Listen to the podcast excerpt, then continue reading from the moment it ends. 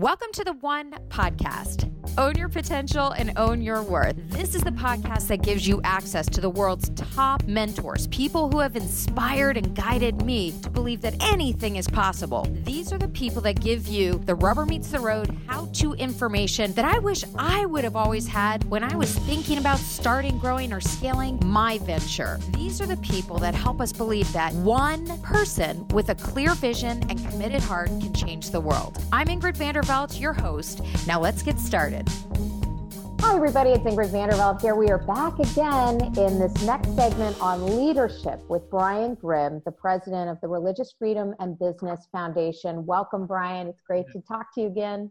Good to talk to you. So, Brian, in the last segment, we talked about confidence, and in this one, we want to talk about leadership. And uh, I'm just so intrigued by you and your story and uh, for those of you who are listening, I mean, here we are talking to this global leader. Again, he chairs the role of faith uh, committee at Davos, World Economic Forum. And here is this amazing leader in you, Brian, who finds yourself in situations with political leaders, with the United Nations. We were just talking about, again, you were in the building on the day, the building uh, on the day that Russia uh, was dissolved. You were with the president of Kazakhstan. You were uh, working alongside Jimmy Carter. Jimmy Carter is a very openly strong faith based person, which is just beautiful. But how the heck, Brian, do you show up into these meetings and in a way that somebody of, let's say, the Muslim faith or of no faith uh, or the Baptist faith, they are welcoming to you and open to hear what you have to say how do you bridge that when when you might be coming from such different uh, fundamental beliefs if you will yeah it's a great question so I, I, going back to what I mentioned at the end of the last segment, the, this connection between faith and reason uh, is very important. So, from a from my faith, um, you know, one of the most powerful parables that Jesus ever told, um, at least to me, is the story of the Good Samaritan. Mm. And ask who's my neighbor, and then um, you know you're supposed to love God. What are the most important commandments? Love God and love your neighbor as yourself. And and then the, the young lawyer says, "Who's my neighbor?" And then Jesus tells the story of the Samaritan who was a foreigner with a foreign religion, who was the hero of the story, taking care of this poor guy beaten up and left for dead beside the road, where, while religious leaders just walked by and left him for dead.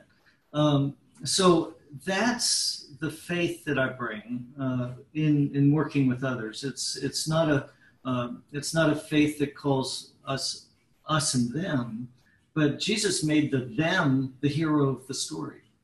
He made yeah. the Samaritan, the foreigner with the foreign religion, the the one who was the hero. So as we work with Muslims or Hindus or atheists or anyone who's a, a different faith, um, I think Jesus would have that same perspective that he might make them the, the hero of, of a, a parable he might tell today. And so, um, you know, that's, that's what we're called to do is our love our neighbor as ourselves. And, and then the, the second is, uh, so that, that sets the disposition for interaction uh, with people that are different. But then the second is, I mentioned the faith and the reason. So it's important to be able to have um, useful information, useful ideas, useful knowledge uh, to share with people. So I mentioned I'd gone back later in life to get a PhD, and I got it in quantitative sociology, which is a kind of um, like studying, and I study religion. So I study religion from an economic point of view. So just like an economist studies the economy, I study religion using the same tools. And so from that, then I've um, pioneered the measurement of religious freedom around the world and, and other measurements of religion. Uh, and then as you measure something, then you can see how it relates to other things. So where you have more religious freedom, you have less violence. Where you have more religious freedom, you have more sustainable economies. Where you have more religious freedom, you have more innovation. So these are talking points that no matter what your faith is, um, hmm. whether you're you know a communist party boss in China or um, imam from Saudi Arabia, those things are you can talk about them as factual information and discuss what it might mean for a society. Mm. is there i'm just curious uh, just if you would give some some examples of leaders out there that you really that inspire you uh, I, i'd just be curious who they are who do you look up to as as somebody that that you outside of the lord and jesus himself who are some of the the leaders out there that you uh, really aspire to to be like? Well you've mentioned jimmy carter uh, or i've mentioned him and you've mentioned him uh, back.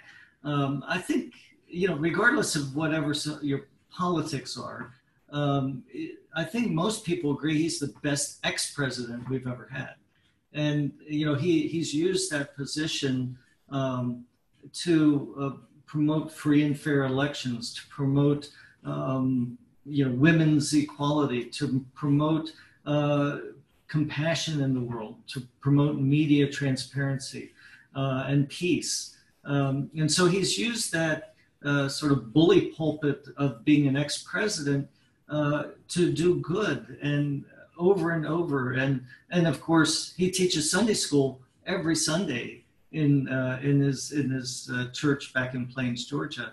And, uh, you know, that's one of the hottest tickets in town. You know, if you can, uh, it's free, but, you know, you have to get signed up to come. And, and so he's, taking his faith, he's taking, he's also a graduate of the United States Naval Academy in nuclear engineering, and he worked on subs. And uh, my wife works, I'm at the U.S. Naval Academy right now. My wife works here, and we live here.